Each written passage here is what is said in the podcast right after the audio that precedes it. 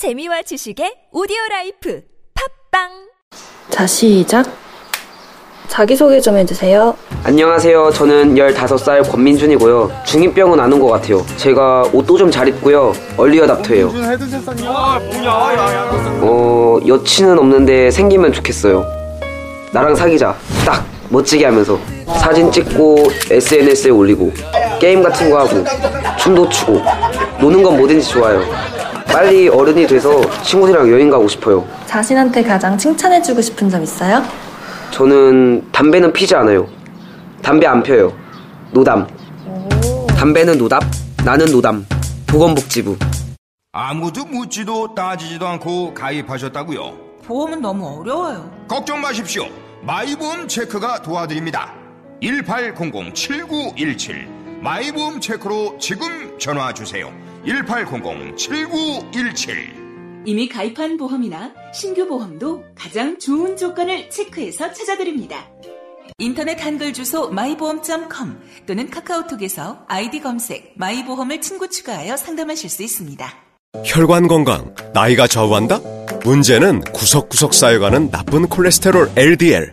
그래서 혈관을 청소하는 좋은 콜레스테롤 HDL이 필요합니다. HDL은 올리고, LDL은 내리고. 높은 혈중 콜레스테롤 수치 개선에 도움을 주는 레이델 폴리코사놀 10.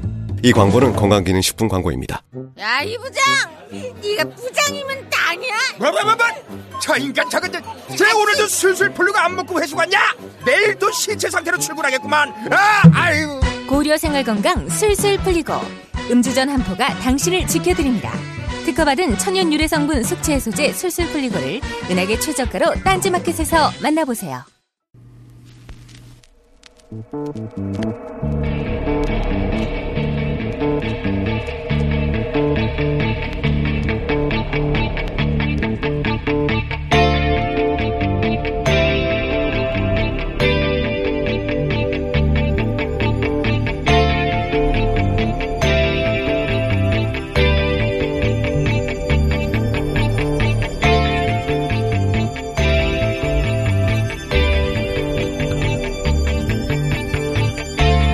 안녕하세요. 김호준입니다.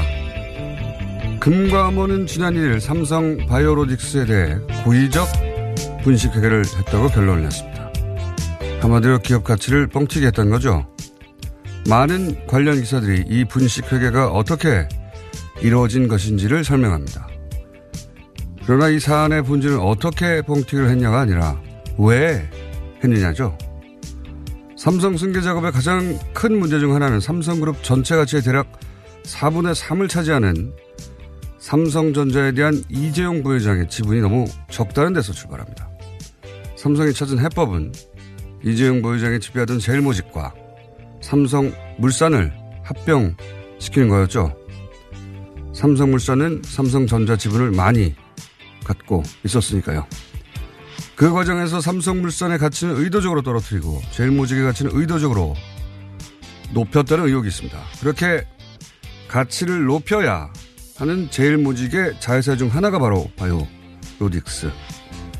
자회사 가치가 커지면 제일모직 가치가 커지고 제일모직 가치가 커지면 삼성물산과 합병해서 제일모직에 유리하고 제일모직에 유리하다는 건 이재용 부회장이 더 많은 삼성전자 지배력을 가지는 걸 의미하는 거죠.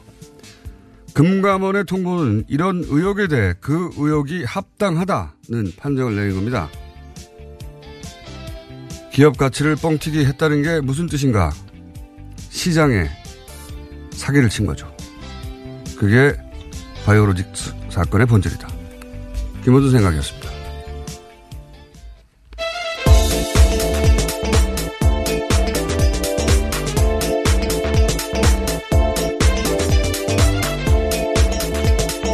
시사인의 아, 이 바이오로직스 사건, 예. 굉장히 큰 사건이군요. 네, 그렇죠. 어마어마하게 큰 사건인데, 어, 아직은 언론 보도들이 어떻게 분식회계가 이루어졌냐. 근데 이, 그, 어떻게는 대단히 전문적이고 기술적인 영역이거든요. 예. 어, 그게 중요한 게 아니고, 그 기술자들이 했겠죠. 어, 왜 했냐, 이거죠. 왜 했냐. 네, 그런 어. 무리한 짓을 왜 했냐라는 그렇죠. 의혹이 들어가야 되는 건데요. 그게 본질입니다. 예. 기술을 왜 썼냐가 중요하지 기술이 뭐다를 가지고 계속 매달리면 본질이 감춰지는 거거든요. 그러니까 본질적인 이유가 이재용 부회장에게 삼성그룹을 넘겨주려고 한 거 아니냐. 네, 2015년 7월이 핵심이었습니다. 어, 방금 얘기했듯이 이제 승계 작업 일환 아니냐. 큰 그림에서 보면 이걸 본격적으로 다뤄야 되는 것이고 그게 꼭 언론이 다뤄야 할 첫 번째 대목인데 여기까지는 아직 잘 다루지 않고 있습니다.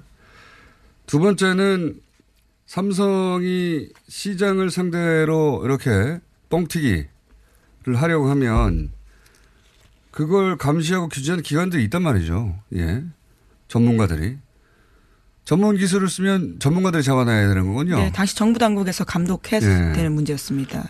이거를 어떻게 그냥 어 이런 뻥튀기가 대규모로 있는데도 넘어가느냐 이걸 파헤쳐야 됩니다. 누가 어떻게 모른 척했는가. 그게 두 번째고 세 번째는 어 금감원의 이번 결정 굉장히 이례적입니다. 상대가 삼성이고 게다가 시가총액이 넘버 3입니까? 예, 어마어마한 점점점 더 커졌는데요. 더 점점 커지고 있죠. 예. 이재용 부회장의 핵심 사업이기도 합니다. 어, 근데 그거를 뻥튀기라고 판정을 내린 거예요. 네, 거짓 회계했다라는 건데요. 분식 회계가 별게 아니에요. 기업 가치를 부풀려 가지고 뻥튀기 했다는 거거든요. 예. 사기쳤다라고 볼 수 있는 거죠. 사기친 거죠, 예, 사기. 예. 예, 이게 사기지 뭡니까? 우리가 100원이 있는데 100만 원 있는 척 해 가지고 예. 시장 질서를 교란시킨 거니까요. 대단히 중대한 범죄거든요. 근데 이제 금감원이 1년 넘게 조사를 해서 그런 거 같다. 아, 그렇다. 예, 특별감리해서요. 그런 결론을 잠정적으로 내린 겁니다. 어, 그러면 또 세 번째로 언론이 해야 될 중대한 임무는 뭐냐면 금감원의 판정을 그 다음인 이제 증권 선물 위원회인가요? 거기서 네. 또 받아들이냐 마느냐가 남았습니다. 그리고 금감위도 있죠. 네, 또는 위원회가 있고요. 행정 소송을 맡게 될 법원도 있죠. 이런 기관들이 과연 금감원의 이런 용감한 결정을 그대로 유지시켜 줄 것인가 언론이 감시를 하고 압력 삼성의 힘은 우리가 오랫동안 봐왔지 않습니까? 네, 당장 바이오로직스에서 행정소송 하겠다라고 밝힌 바가 있거든요. 그러니까요. 이 세 가지 그러니까 이게 본질이 뭐냐? 그럼 이게 어떻게 통과됐지? 뽕튀기가? 그리고 앞으로 금감원의 이런 대단한 대단한 판정이 이런 적이 없어요. 금감원이 일 제대로 하는 겁니다, 지금. 네, 원래 이렇게 해야 되는 건데요. 이제 용기가 부족했다라고 볼 수 있는 거죠. FM으로 했다라고 봐야 될 텐데요. 그렇죠. 이게 그러면 이런 금감원의 결정을 그러면 우리 사회가 뒷받침해 줘야 되거든요. 여러 기관들이나. 근데 그걸 그냥 어떻게 합니까? 이미 삼성도 힘을 쓰고 있을 텐데. 그러면 언론이 그걸 지속적으로 감시해 줘야 되는 거예요.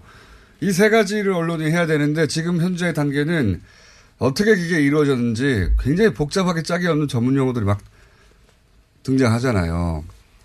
근데 이렇게 다루면 예전에 BBK 사건 있지 않습니까? BBK 사건이 디테일만 얘기하다가 본질이 뭔지를 전하는데 실패해서 오히려 피로감만 더 줘서 결국 이명박 전 대통령 당선에 거꾸로 기여한 거예요, 그게.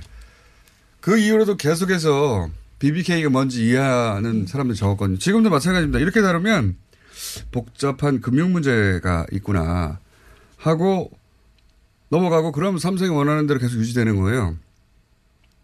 본질을 얘기해야 되는데 지금 현재 단계에서 언론 역할이 가장 중요합니다. 이게 무슨 사건인지 그러면 이런 사건이 왜 벌어졌는지 그리고 앞으로 이게 뒤집어지지 않게 어떻게 해야 되는지 여기에 집중해야 되고 어 아니 무슨 양복 입고 점잖은 말투로 삼성 명함을 꺼내면 사기가 사기가 아닌 게 됩니까? 사기예요 이건. 네, 이재용 부회장에 대한 재판에도 굉장히 중요한 부분일 텐데요. 1심과 2심이 갈렸거든요. 1심은 승계 작업이 있다, 2심은 없다였는데요. 지금 대법원 앞두고 있기 때문에요. 이것 또한 굉장히 중요한 내용 중에 그렇죠. 하나입니다. 금감원의 이 판단은 승계 작업, 승계 작업이라고 간, 간접적으로 확인한 그렇죠. 거거든요. 예. 확인한 건데 굉장히 중요한 겨, 어, 판단을 금감원이 한 겁니다. 이 시점에. 그리고 굉장히 용감하고도 박수 쳐야 될 판단을 했는데 여기서 자꾸 콜옵션이니 복잡한 얘기만 잔뜩 하고 그러면서도 삼성 문제를 제대로 다룬 것처럼 코스프레에 가까운 겁니다. 그러면 안 되는 거예요. 왜? 왜 했느냐? 어떻게 사기가 통했냐?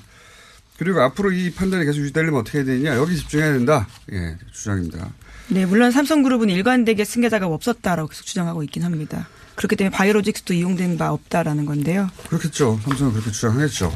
주장하는데 금감원이 1년 이상 이 사안만 들여다봐서 어 이거 했네 했네 이거 이거거든요. 결국 사기 쳤네.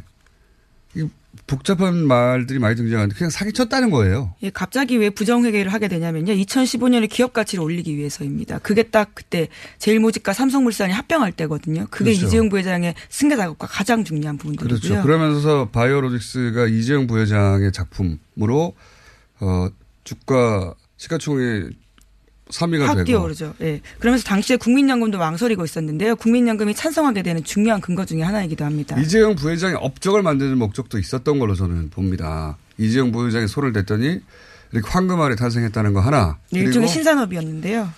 그리고 동시에 이제 승계 작업. 그런 뭐 두 가지 주요한 목적 때문에 바이오로직스를 그렇게 뻥튀기. 뻥튀기라니까 별거 아닌 것처럼 느껴지지만 사기친 거거든요. 네, 주식 시장을 거대한. 교란시킨 겁니다. 예. 여기서 만약에 이 판정대로 하면 시장에서 퇴출해야 되는 겁니다. 그럼 그 어마어마한 어, 피해, 저 주주들의 입힌 시장에 입힌 피해, 완전 거대한 사기 아닙니까 그렇게 되면? 네, 전형적인 화이트 컬러 범죄라고 할 수 있을 텐데요. 어, 어마어마한 어마어마한 사기라는 건데 금감원의 판정은 그 어마어마한 사기에 대해서 이렇게 어, 그때 쓰인 기술이 뭔지만 계속 얘기하고 있다는 게 난 이해가 안 갑니다. 저희는 계속 이 문제를 본질적으로 다루겠습니다. 첫 번째 뉴스는요. 예, 도널드 트럼프 미국 대통령이 북한에 억류 중인 미국인 3명의 석방이 임박했음을 밝혔습니다. 트럼프 대통령이 현지 시각으로 2일 저녁에 자신의 트위터에 쓴 내용인데요. 모두 알다시피 지난 행정부가 북한 노동교화소에 있는 3명의 인질을 석방하라고 오랫동안 요구해왔지만 소용이 없었다라면서요. 채널 고정이라고 남겼습니다. 영어로 stay tuned인데요. 주시해달라라는 표현으로도 쓰이지만 실제로는 TV 리얼리티 쇼에서 중간 광고 나올 때 자주 나오는 문구인데요. 트럼프 대통령이 세간의 관심을 끄는 사안에 대해서 발표가 임박했을 때 즐겨 사용하는 문구이기도 합니다. 네, stay tuned. 예. 채널을 바꾸지 말라. 뭐 그런 거죠. 예. 주목해라. 석방 자체야 뭐 예상 가능했던 건데 남은 건 이제 형식식이겠죠. 이제 제일 트럼프 대통령이 원하는 건 아마도 본인이 북미 회담을 할 때 어, 적진에 들어가 어, 인지를 구출하는 히로 뭐 그런 함께 모습, 나오는 모습, 이런 것들이죠. 그런 모습일 텐데 문제는 시간이 좀 남았어요. 2, 3주나. 그래서 지금 현재로는 아마도 어, 북미 정상회담의 분위기 조성력을 먼저 석방될 수도 있지 않겠나 뭐 이런 전망이 있는 상황이고요. 그러면서 항상 빼, 빼, 빼지 않는 얘기는 지난 행정부 오바마를 못했다는 거죠. 예. 이 얘기를 절대 안 뺍니다. 끊임없이 강조하고 있습니다. 예, 끊임없이. 예. 또 그리고 외신에 따르면요. 지- 북한 당국이 4월 초쯤에 억류되어 있는 미국인 3명 전원을 노동교화소에서 평양 시내 호텔로 옮긴 상태라고 해서요. 사실상 석방 준비는 끝났다라고 볼 수 있습니다. 어, 이제 저거를 끌어올리겠죠. 체중이 빠졌다면 체중, 뭐 건강이 나빠졌다면 건강도 끌어올리고. 그런데 시간이 좀 걸리겠죠. 그냥 상태가 나쁜데 그 상태로 내보내지는 않을 것 같고요. 예. 그래서 여기도 조금 시간이 걸릴 것이고 적당히 맞아 떨어지는 게 트럼프 대통령 방북 직전이거나 또는 뭐 방, 방북이 아니죠 참. 네, 아, 북미 회담, 북미 회담 있을 예, 때. 직전이거나 북미 회담 때가 아니겠는가. 시간이 좀 남아서 그 전에도 석방될 가능성이 있다. 뭐 이 정도. 네, 그래서 백악관은 이와 관련한 보도에 대해서는요 확인해 줄 수 없다라고 하면서도요 북한이 트럼프 대통령과 김정은 국무위원장의 논의를 앞두고 미국인 3 명을 석방한다면 당연하게 호의적인 신호로 본다라고 밝혔습니다. 알겠습니다. 그리고 어 아사히 일본의 아사히 대북 관련은 일본이 전문가들 좀 있습니다. 커넥션도 좋고 미국과의 커넥션 뭐 국무부나 CIA나 이쪽이 우리보다 더 좋거든요, 사실은 오랫동안. 그래서 우리가 모르는 대북 뉴스들이 그쪽을 통해 나올 때가 있어요. 네, 관련된 뉴스도 나온가, 네. 나온 게 있는데요. 북한이 북미 정상회담을 위한 양국 사전 협의에서 미국이 요구하는 방법으로 핵을 전면 폐기하겠다라는 의사를 밝혔다라고 하고요. 또 미국 CIA 당국자가 미국 핵 전문가 등 3명이 지난달 하순부터 일주일 남짓 북한을 방문했다라고 합니다.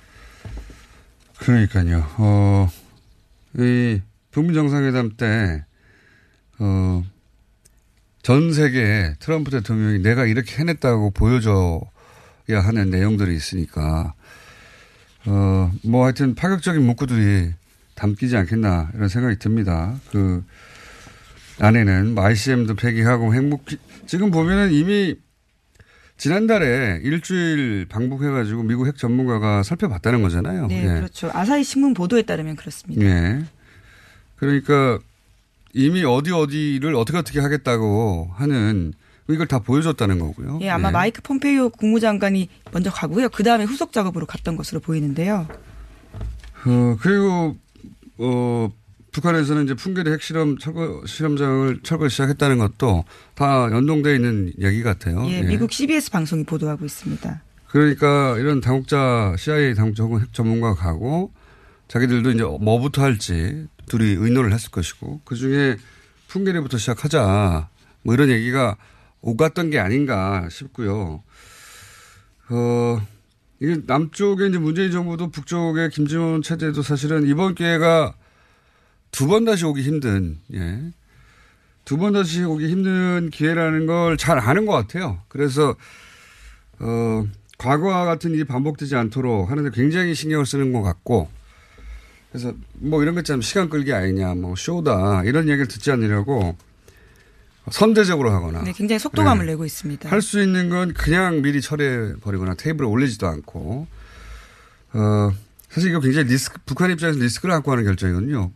다 폐쇄했는데, 그, 미국에서 종이를 찢어버리면 어떡합니까? 예. 예, 먼저 신뢰를 보여주는 방식으로서 신뢰를 쌓고 있는 겁니다. 그러니까 이게 굉장히 리스크를 안, 안고 가는 그 대범한 액션인 거죠. 예. 이게 만약에 실패하면 북한은 핵만 잃게 되는 거고요. 성공하면 이제 우리가 원하는 평화 체제가 오는 것이고 그 어, 실패하지 않고 그렇게 성공하기 위해서 남북한이 지금 머리를 맞대고 있는 겁니다. 사실은 운명 공동체가 된 거예요. 예전에는 적대적 관계만 있었는데 이번에는 북한도 원하는 게 있고 우리도 원하는 게 있고 공동의 상태를 원하기 때문에 머리를 맞대서 같은 편이 된 겁니다. 이게 네, 또 정상회담에서 만나서 보인 서로 쌓은 신뢰라는 부분들이 있어서요. 속도를 계속 내고 있는 겁니다. 그게 제일 중요하죠, 사실. 와서 서로 믿을 만한 네, 상대인가. 보고요. 결국 리더가 결정하는 거니까요. 여기서 이제 자유한국당 같은 경우에 이렇게 되면서 어, 지금 김성태 원내대표가 예, 예. 예. 무기한 단식 농성을 시작했습니다. 그리고 홍준표 대표도 여기 대해서 계속 어, 물론 뭐 김성태 대표가 단식하는 것은 특검하라는 것이고 예, 소위 예. 드루킹 특검 특검 수용해달라라는 건데요. 네. 이게 이제 판문점 선언으로 이제 국민이 그쪽 확 넘어가니까 홍준표 대표도 강경 발언을 하고 김성태 대표는 역할 분담을 해서 드루킹 사건 다시 끌어올리려고 하고 그런 걸 하고 있는 거죠. 근데 어, 선거니까요. 예, 달리 자유한국당 입장에서 답답하죠. 할 수 있는 게 그다지 많지 않으니까. 근데 이렇게 되면서 어떤 이미지가 고착되냐면 자유한국당이 어, 한반도의 평화 체제 정착에 반대하는 세력으로 자꾸 이미지가 굳어져 간다는 겁니다. 이게 당장도 본인들에게 불리하지만 앞으로 두고두고 이게 발목을 잡을 수 있는 게, 어, 마, 이 평화 체제가 정착되는데 본인들이 기여한 바가 없게 되지 않습니까? 그러면 거꾸로 자신들이 주장했던 바, 이게 쇼다. 북한은 변하지 않았다. 그래서 북한이 변하지 않았다는 걸 보여주려고 하는 자극 행위를 계속하게 돼 있어요. 전 아주 약하게는 전달을 보낸다든가. 그래- 그래서 북한을 계속 자극해서 북한이 조금이라도 반응을 하면 봐라. 북한이 변하지 않았지 않느냐. 그렇게 하고 싶은 욕구를 계속 가지게 된다는 겁니다. 이게 그 우리 사회가 장기적으로 안고 갈 굉장히 큰 리스크가 될 수 있고 본인들한테도 짐이에요, 짐. 네, 그래서 당내에서 당장 비판이 아주 세게 나오고 있는데요. 강길부 의원 같은 경우에는 홍준표 대표 사퇴하라고 어제 기자회견도 했습니다. 그럼 뭐 그 당에서 결정할 일이긴 한데 이 보수를 대표한다는 정당에서 어 이게 어떻게 자세 전환을 해야 될지를 못 찾고 있는 거거든요. 어 이거는 본인한 본인들한테도 큰 짐이고 사회적으로도 큰 짐입니다. 예. 자기들이 한 말이 맞다는 주장을 계속 하려고 일으킬 수 있는 갈등. 그 갈등이 장기적으로 문제가 될 수 있다. 하, 말을 많이 하다 보니 끝나버렸네 거의. 네. 한 뉴스만 더 전해드리면요. 이명박 전 대통령 재판이 드디어 시작됐습니다. 물론 공판 준비 기일이긴 한데요. 첫 재판에 나와서 대부분의 혐의 부인했는데 일부 인정한 게 있습니다. 김백준 전 기획관이 줬다라고 하는 국정원 특활비에 대해서는요. 좀 말을 바꿨습니다. 백준 어, 통보비서관 너무 가까이 있었고 이걸 부인하면 또 와서 또 다른 반박 증언을 하겠죠. 그래서 그런 것 같고 어, 남북 정상회담 또는 앞으로 이어질 북미 정상회담까지의 어떤 국면 때문에 어, 이명박 전 대통령도 묻혔고 지방선거도 지금 큰 이슈가 안 되고 있고 심지어는 월드컵 뉴스도 안 나오고 있어요. 예, 오는 6월이죠. 예. 다 묻혔다. 예. 자, 일단 오늘 여기까지 하겠습니다. 시사인의 김은지였습니다. 감사합니다. 안녕하세요. 저희는 네이버 카페 두 바보의 재무설계 이야기를 운영하고 있는 방가 이가입니다. 재무설계라고 하면 돈이 많은 분들만 받는 서비스라고 생각하시나요? 그렇지 않습니다. 사람마다 꿈의 크기가 각기 다른 만큼 그에 꼭 맞는 계획을 세우는 것이 재무설계입니다. 꿈에 한 발짝 더 다가가실 수 있도록 당신만의 재무 맞춤 옷을 디자인해드리겠습니다. 우직하고 정직하게 일하는 친구 두바보를 네이버에서 검색해주세요. 이거 차량용 핸드폰 거치대야? 응, 조인트라고 투임에서 새로 나왔는데 얼마나 편한지 몰라. 동생은 인터넷 강의 볼 때 태블릿 거치대로 쓰고 우리 엄마는 요리할 때 레시피 보는 용도로 쓰기도 해. 조인트라고? 응, 우리 아빠는 골프 스윙 연습할 때도 셀카 거치대로 쓰시던걸? 그러면 나도 헬스 할 때 셀카 거치대로 쓸 수 있겠네. one, two, three 할 때 two, 힘 세다 할 때 힘, 투, 힘. 네이버에 투 힘을 검색해보세요. 선이 꼬인 적 있어요? No, 무선인데요? 배터리가 빨리 닳지 않나요? No, 만땅이에요. 통화음질은 어떤가요? Big, 크게 잘 들려요. No, Big. 전화 통화할 때, 팟캐스트 들을 때 어떻게 하세요? 블루투스 이어폰 노빅을 사용하세요. 두 손은 자유롭게, 무선의 자유로움, No, B. 이제 핸드폰 찾지 말고 귀를 만지세요. 운동할 때, 운전 중에 팟캐스트에 이어폰은 노빅. 네이버에서 노빅을 검색하세요. 미국 장사랑에서 가정의 달을 맞아 더 줄게 이벤트를 진행합니다. 부모님, 부부, 아이, 친구, 연인 등 감사한 분들에게 다양한 선물을 그냥 막 더더더 드립니다. 행복한 5월 내 몸 사랑은 장사랑으로 챙기시고 가족 사랑은 더 줄게 이벤트로 공짜로 챙겨주세요. 가정의 달 더 줄게 이벤트 5월 18일까지 장사랑닷컴에서 확인하세요. 검색창에 미궁 장사랑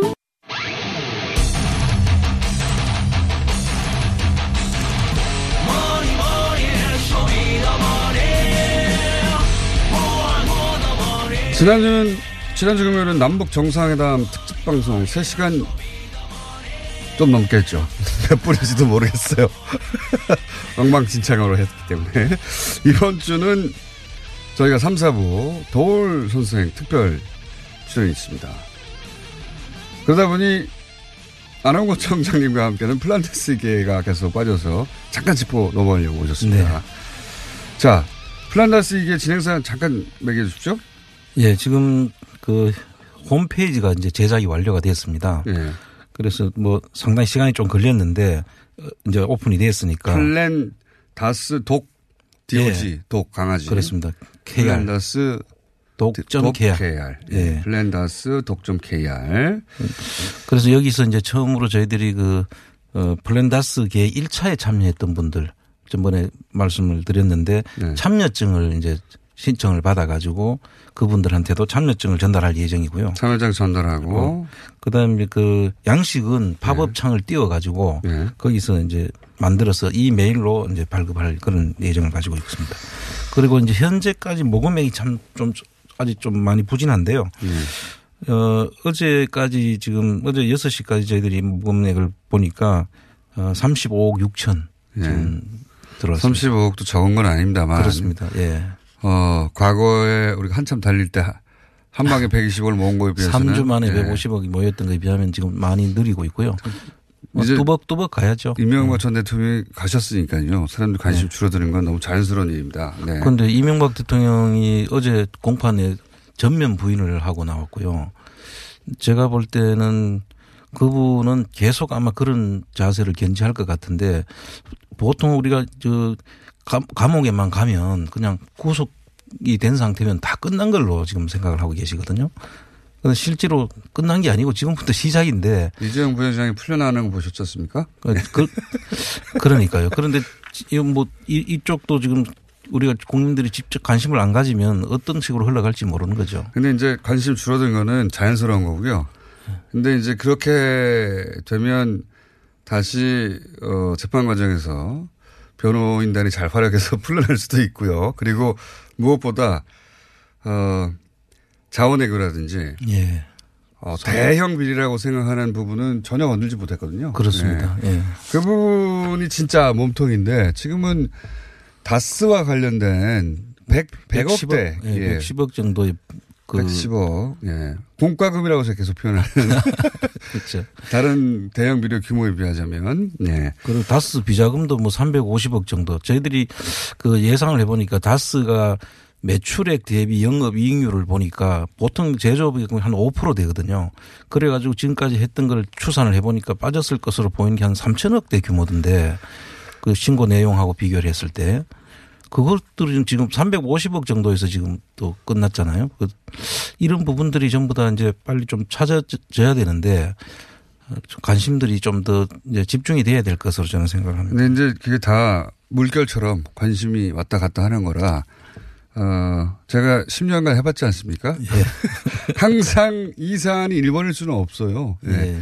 그럴 때가 있는 거고. 근데 이제 그 자리에서 계속 그걸 파고 있으면 때가 오는 거거든요. 예. 플랜다스 계도 거기서 계속 파고 계십시오. 때가 옵니다. 예. 그 끝이 보일 때까지 팔 겁니다. 저희들. 네. 자, 이게 플랜다스 이렇게 포기하지 않고 계속 진행됩니다.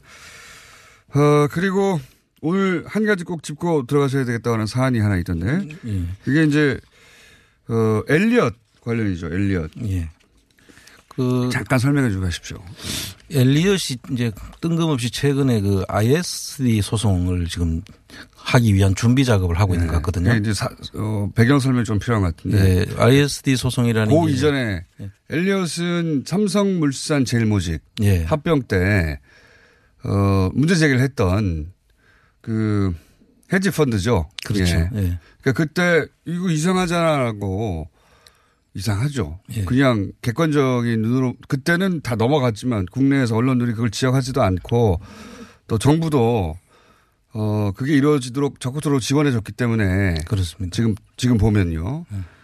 그리고 국민연금도 막 돈을 태우고 막 그랬, 그랬던 거 예. 아닙니까? 예. 돈을 태웠다기보다는 그 합병에 찬성해주고 손해를 3천억이나 입으면서도 그렇죠. 예, 말도 안 되는 일들이 일어났는데 그때 이제 그 헤지펀드 국제 헤지펀드 엘리엇이 이거 이상하다라고 문제 제기를 했었어요. 예. 문제 제기 했다가 예. 거다들였죠. 그, 그 엘리엇이 예. 다시 튀어나온 겁니다. 예, 다시 태어나서 이제 다른 제목을 가지고 태어나온 거죠. 네. ISD라는 국가 투자자가 상대 국가에 대해서 이제 제기하는 소송인데 FTA에 있는 거죠. 의해서, 조- 예. 있는 조항이죠. 그래서 그 FTA 조항에 관한 ISD 소송을 그 엘리엇이 하는데 그 갑자기 이 시점에 이제 튀어나온 것이 이제 저희들이 그러니까 예, 엘리엇의 주장은 뭐냐면 삼성 승, 삼성 승계 작업을 당시 한국 정부가 한국 정부가 개입해서 어, 이 합병을 도와준 거 아니냐. 그렇죠. 우리 재판 과정에 드러난 내용을 알고 있는 거죠. 그, 그랬다는 얘기는 삼성 물산의 주식을 가지고 있던 엘리엇 입장에서는 한국 정부가 개입을 해가지고 박근혜 정부죠. 네. 엘리엇이 손해를 봤으니까 정부를 상대로 물어내라고 하는 소송을 건 겁니다. 예, 지금 하려고 지금 준비 작업 네. 중이었습니다. 네. 이게 여기서 딜레마를 설명해 주시죠. 이- 이- 이렇게 되면 삼성 입장에서 보면 이게 승계 작업하고 직접 연결돼 가지고 이재용 씨가 뇌물을 준 것이냐 승계 작업 대가가 있었냐 없었냐의 문제가 되는 거 아닙니까? 삼성 입장에서는 대가가 있게 되면 이재용 씨는 다시 구속이 돼야 되는 그런 예. 상황에 이제 가는 것이고 그 그렇지 않으면 안- 국가가 이제 돈을 물어줘야 되는 엘리엇이 하는 주장대로라면 국가가 돈을 물어줘야 되고 이제 두, 두 개가 딜레마에 있는 것이죠. 어, 청장님 오랜만에 나오시니까 전달력이 많이 떨어지셨네요. 한번 빠지니까 그러네요. 이게 어- 어떤 딜레마냐면 이재용 부회장이 감옥에 가면 네. 어 국가 정부가 돈을 토해야 되는 겁니다. 정부가 엘리엇이 입었다고 주장하는 손해. 그렇죠. 국가가 그 개입해서 네. 돈을 그 삼, 국가가 개입을 해서 이제 문제가 된 거니까요. 네. 그러면 도, 국가가 개입했다는 사실을 인정하게 되는 것이고 그렇죠. 그럼 국가가 돈을 배상을 해줘야 되는 것이 엘리엇한테. 막 그렇죠. 예. 그러니까 이제 이재용 부회장이 대법원에서 파기환송돼 가지고 뭐 청탁했구만. 네. 그리고 뇌물 줬구만. 이렇게 되면 정부가 엘리엇한테 손을 입힌 게 되기 때문에 박근혜 정부가 그렇죠. 이재용 부회장은 감옥에 가고 정부는 돈을 토해야 되는 거예요. 예, 몇 천억이 될 수도 있습니다. 이런 딜레마가 확 걸려버렸어. 이게 뭐야? 그럼 이재용 부회장이 풀려나야 되나? 그렇죠. 네. 정부가 돈을 안 태워내려면, 안 토해내려면, 뭐 이런, 이 희한한 상황이는. 아주 묘한 지점을 치고 들어온 거죠. 묘한 지점. 이게 엘리엇이 머리를 잘 썼을 수도 있고, 여기서 네. 막 음모론이 출발할 수도 있는데, 네. 어쨌든 지금 현재 엘리엇이 치고 들어온 지점은 이재용 부회장 감옥 가면 국가, 정부 니네 돈 내놔야 돼. 이런 지점을 치고 들어오려고 하는 상황입니다. 하하. 하하. 정부가 돈을 안 내려면 이재용 부회장은 풀어줘야 되나? 뭐 이런. 예, 지금. 어, 매우 절묘한 지점을 치고 들어왔어요. 예, 그래서 그 점을 저희들이 지금 지켜보고 있습니다. 희한한 일이죠. 예. 오늘 여기까지 하겠습니다. 저 잠깐만 제가 그또 맨날 잠깐만. 예, 그 주주 대표 소송 저희들이 진행하고 있는데 현대건설이 그때 다 모였었거든요. 예. 근데 일부 주주가 지금 그 취소를 해가지고 모였 뭐 내겠다고 했다가 소송을 내겠다고 했다가 지금 취소를 하는 바람에 좀 더 모아주셔야 된다는 말씀을 좀 드리고요. 삼, 삼성물산하고 GS건설 대림산업도 계속 좀 그 주주 대표 소송을 할 수 있도록 주주들께서 좀 협조를 해 주시면 고맙겠습니다. 알겠습니다. 지금까지 안원구 전 대구지방국세청장님의 잠깐 나들이였습니다. 감사합니다. 네, 감사합니다.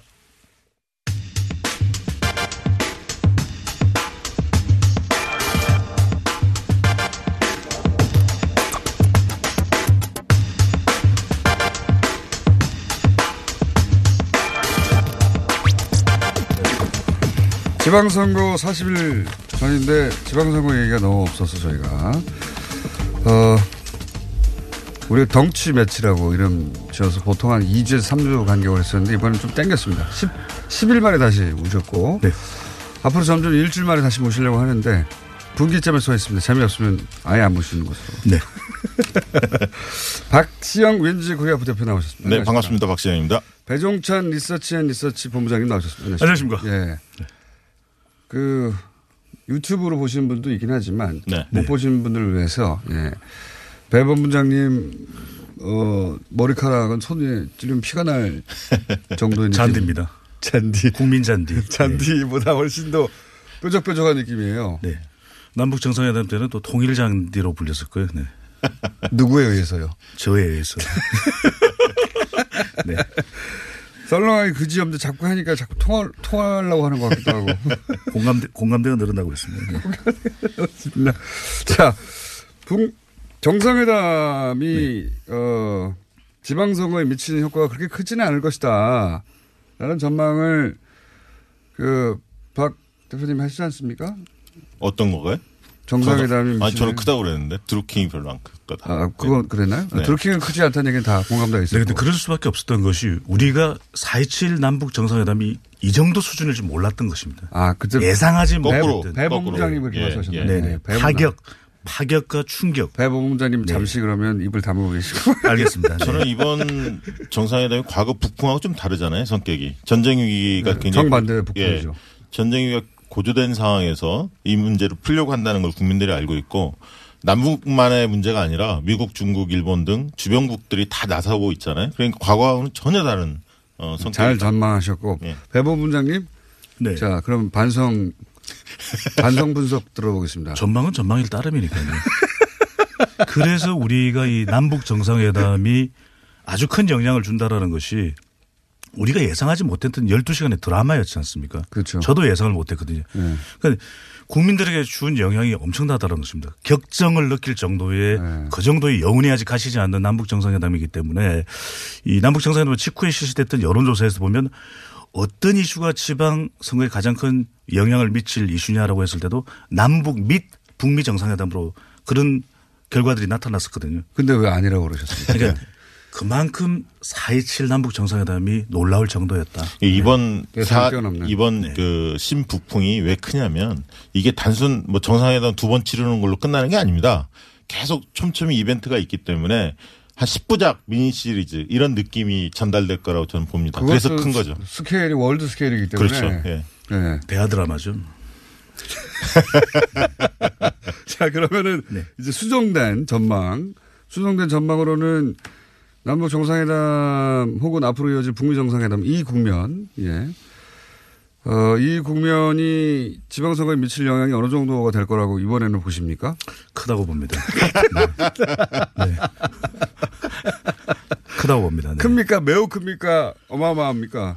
어, 매우 큽니다. 네. 매우 클 수밖에 없는 것이 지금 정상회담이 그냥 단순히 비핵화 정도의 이야기만 나누었다면 모르겠는데 실제 우리가 경제 관련된 이야기도 나오고 있거든요. 네. 20대 30대들이 아 유라시아 철도를 타고서 모스크바를 가보자.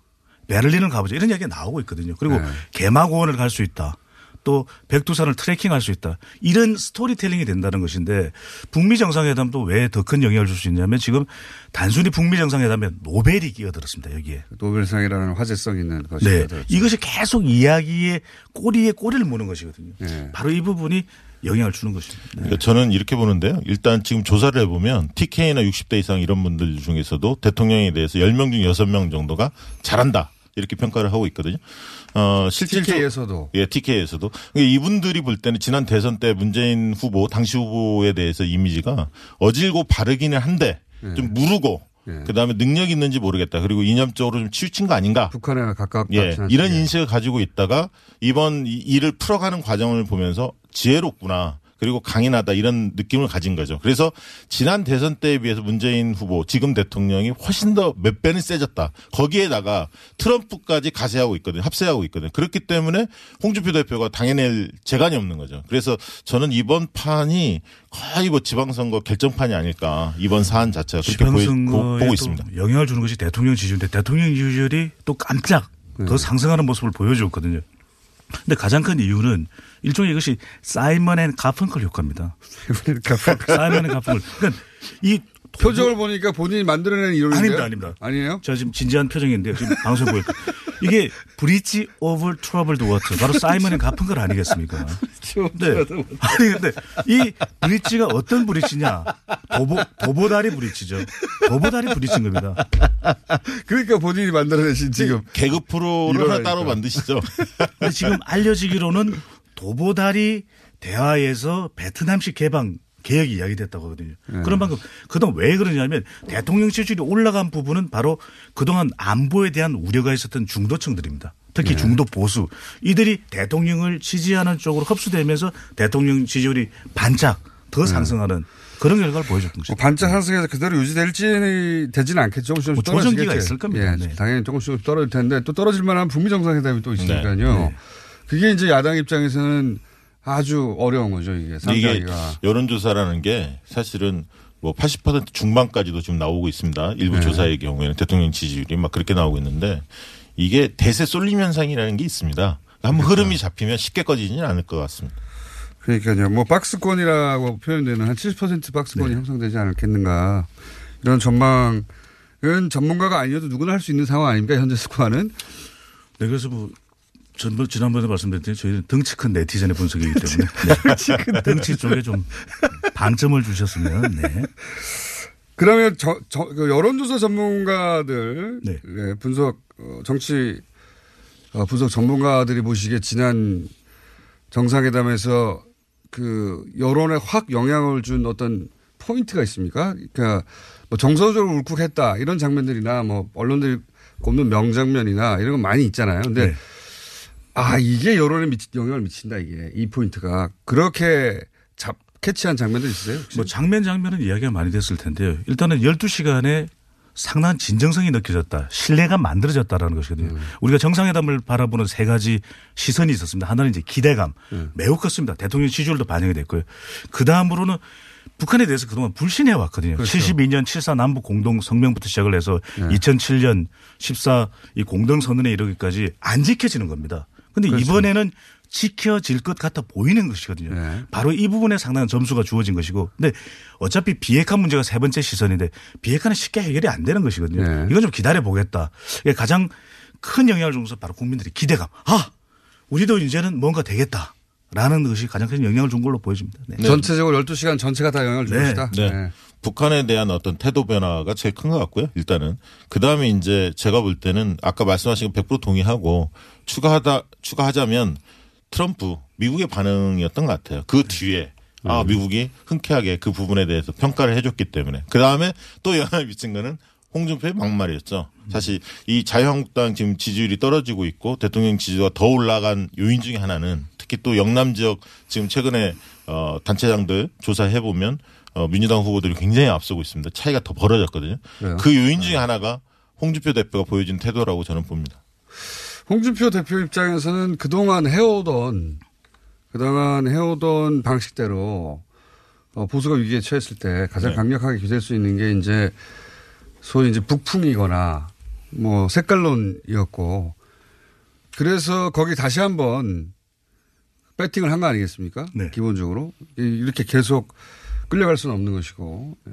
근데 이게 근데 중요, 그게, 예. 예, 중요한 건 뭐냐면 늘 어, 어느 정당이 우세했으면 좋겠느냐 이런 조사를 해봅니다. 그럼 민주당이 압승했으면 좋겠다 이런 사람도 있고 야당이 이겼으면 좋겠다는 생각도 있고 여야가 균형을 이뤘으면 좋겠다 의석수를 이렇게 생각하는 사람들이 있는데 이 여야가 균형을 이뤘으면 좋겠다는 사람들이 20% 이상은 늘 존재합니다. 이 견제 심리라는 거죠. 그렇죠, 그렇죠. 근데 이 견제 심리 생각 있는 그래도 여당이 압승하는 거는 좀 막아야 하는 거 아니야? 그렇죠. 라고 생각하는 층들이 등을 돌렸다는 거죠. 아. 이 홍준표의 태도를 보면서 아 저 세력한테는 이번에 엄중히 심판을 해야겠다.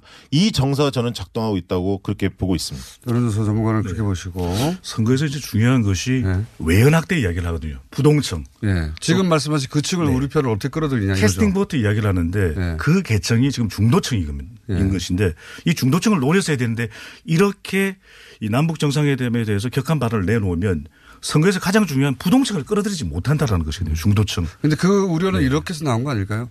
이러다가 우리 텃밭 집토끼도 도망갈까 싶어서 집토끼를 일단 가두려고. 바로 그 부분입니다. 그래서 네. 이 홍준표 대표의 노림수가 뭘까? 네. 그 노림수를 모른다는 것이 노림수거든요. 근데 따져 보면 네. 이 안보 이슈는 불가피하게 버릴 수가 없는 것입니다. 적어도. 안보 문제만큼은 각을 세울 수밖에 없는 것이고 말씀하신 대로, 대로입니다.